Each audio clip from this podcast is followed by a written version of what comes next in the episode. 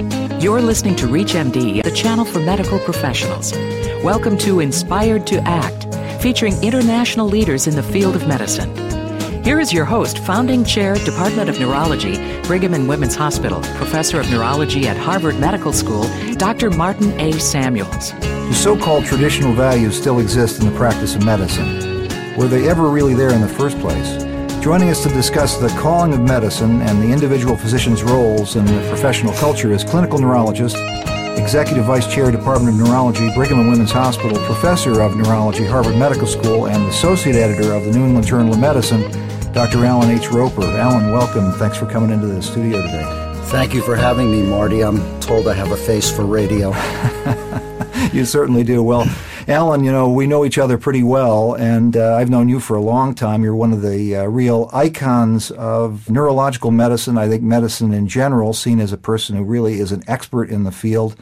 I wonder what you think about the profession of medicine. Do you think there still is a professional culture here? Do you think there's something that we should uh, emulate in our elders?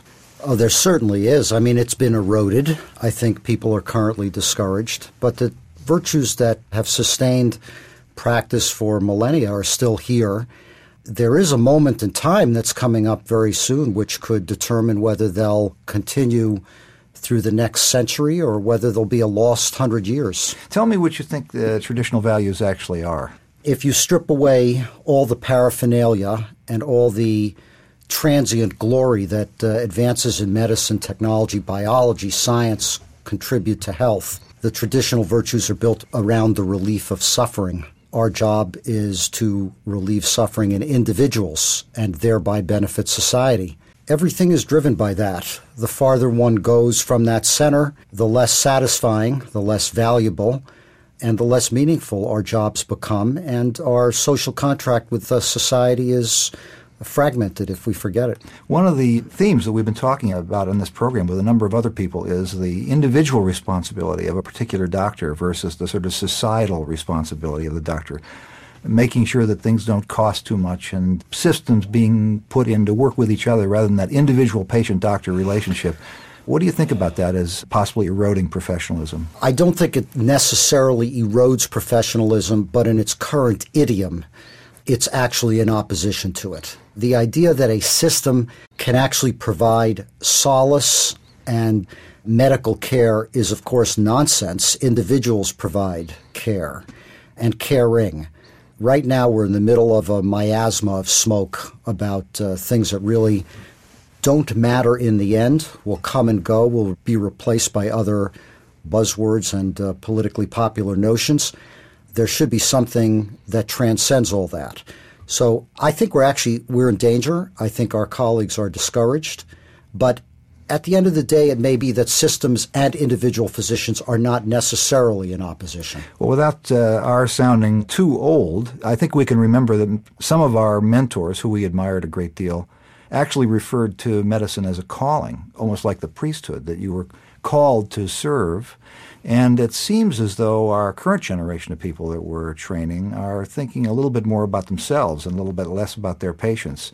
Do you think that's true, or do you think it's just a, an old person's perspective on it? I think it's probably true. It's one of the measurable results of a change in our own perspective on our jobs. It's reflected in large part by the specialties that graduates from medical schools choose. I was at the Harvard faculty meeting yesterday at which the class was presented for graduation, mm-hmm. and the subspecialty choices were listed for the faculty to inspect. And I must say it was very discouraging. Out of 172, 39 were going to internal medicine. After that, the most popular specialties were the ones that I certainly don't disrespect, but don't seem to me to be important to society at large. You think we should say what they are? We can say what they are. yeah, Our colleagues know what they are. Yeah, they do. And yeah. why do you think the students are interested? I mean, their rationalization is that they're interested in these fields. There's interesting science in these fields. You think that's real? No. You don't buy it. I don't. I think you have to be blunt about it. And any attempt to make it into something it's not is, is I think, just a shame and a shame on the profession. So it's our jobs to figure out how to reinvigorate people and make them see that it's not about the specialty, it's technology, and it's romance on television, like ER. Yeah. Uh, it's about one patient, one doctor, one moment in time, in one geographic location, and that's a very special moment. Well, one thing that you do that I've noticed in uh, your practice is you really do take personal responsibility for the patients. When the end of the day comes, your responsibility with them doesn't end. And yet, it seems a lot of other people, including many of our young folks, want to work shift work, don't they? They, They want to walk away from it. They do. It's a little facile, though, to be too judgmental, and I've recognized that I myself am judgmental about it because the modern world has changed. And after, you know, the 60s, the 70s, and a breakout from a highly hierarchical stereotype type of notion of what meaning of life means, I think it is valuable that people are looking to create personal space and professional space and combine them. It's a matter of how one's going to balance that. And it's probably the case that the current generation of graduating physicians will not recapture that calling. And it might be okay because, as you and I know, it can also cannibalize you Cannibalize you in what way? there's no end to it. Mm-hmm. There's no end for the caring physician and the sick patient. It comes out in practical ways. Should you or should you not give your cell phone number? That's a whole new inception in medicine mm-hmm. to your patients. Should it be an open ended commitment to their welfare? Should a system be available either by way of a substitute physician or a group of physicians who are nameless to the patient to pick up the slack? Or can you really provide 24 7 eternal care for your patients? What's the answer to that question? I don't think it's really possible. It wasn't in the past.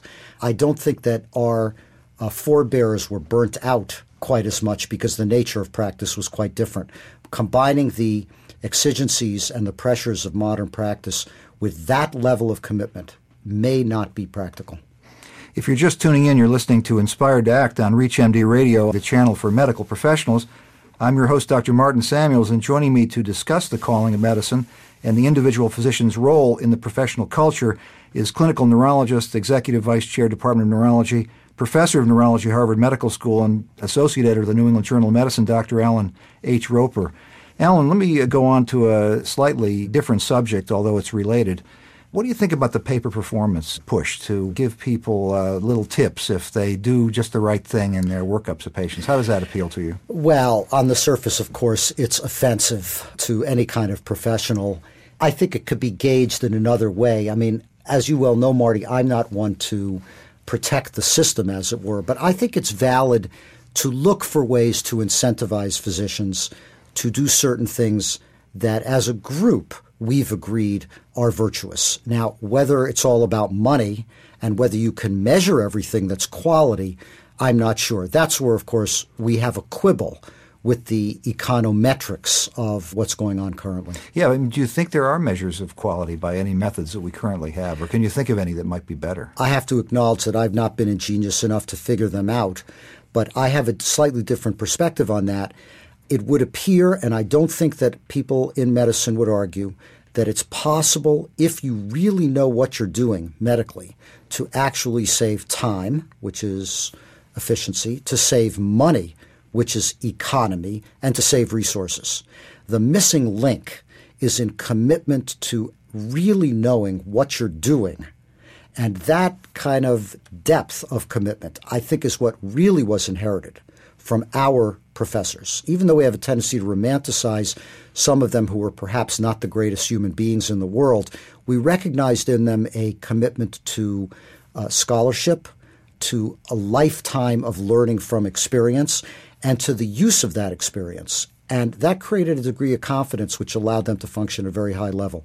That aspiration, I think, is what the medical education system needs to be about and has failed to do. So can the two things be intertwined? Do you think that is the education of young people, residents, and students, and so on, and also being very fast, efficient kind of doctor? Can you do that at the same time? I think it's probably possible to find a middle ground. You and I do it in Morning Report, showing people how we manage difficult cases and not get bogged down.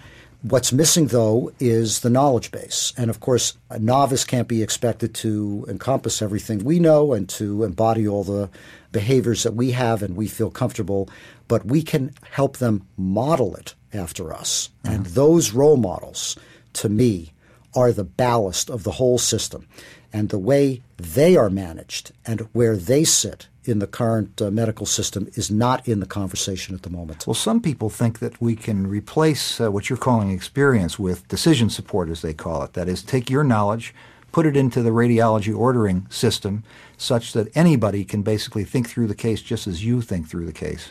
Do I don't know if you're baiting me or you want me to jump across. of course, the, I'm. Of course, yeah, I'm baiting you. jump across the That's table. That's my job here. is to bait you. Yeah. Um, well, I have to admit we might not have the best perspective to comment on that in neurology because it's very complex. You bring in multiple streams of ideas and experience, and you have to merge them in a very interesting way. I'm not sure that we, you and I, are required to treat a strep throat. And again, I'm not derogating anybody who treats a strep throat.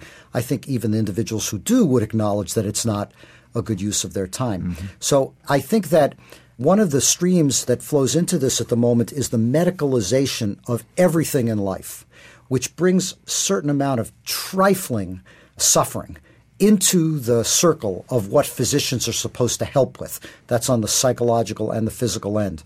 That's resulted in a need to address a large volume of unimportant medical problems that probably can be aided by computers, by non physicians, and so on. But at the bigger end, the bigger stuff, the higher ticket items, when people really suffer, I think you need a special skill set that can't be put into an algorithm this is a tough time for a lot of doctors to practice medicine out there, and yet we have a lot of fun practicing medicine. We have a lot of fun teaching the residents, seeing the patients. What can you tell our audience? People who are listening to you today are medical professionals, probably mostly in practice mostly doctors. They are slogging through those days trying to get through those dizzy, numb, yeah. and tired patients. How can they improve their professional lives? Except for the select few who really function best alone, I think it's very important to have a group ethos, to be among your peers, to discuss medicine as a serious pursuit to elevate it to the level at which it deserves to be elevated among us in order to keep the flame of passion alive, and to share. I also think it's all right to step up when you see a wrong being done and try to right it. And that occurs on many levels with colleagues, medicine in general, the body politic, and the discussions that are going on about how medicine should be managed in the United States. I want to thank clinical neurologist, executive vice chair, Department of Neurology, Brigham Women's Hospital, and associate editor of the New England Journal of Medicine, professor of neurology, Harvard Medical School, Dr. Allan H. Ropper for spending this time with us. It's great to have you here today and Inspired to Act, Allan. Thank you. It's been a privilege. You've been listening to Inspired to Act on ReachMD, the channel for medical professionals, featuring international leaders in the field of medicine, hosted by Dr. Martin A. Samuels.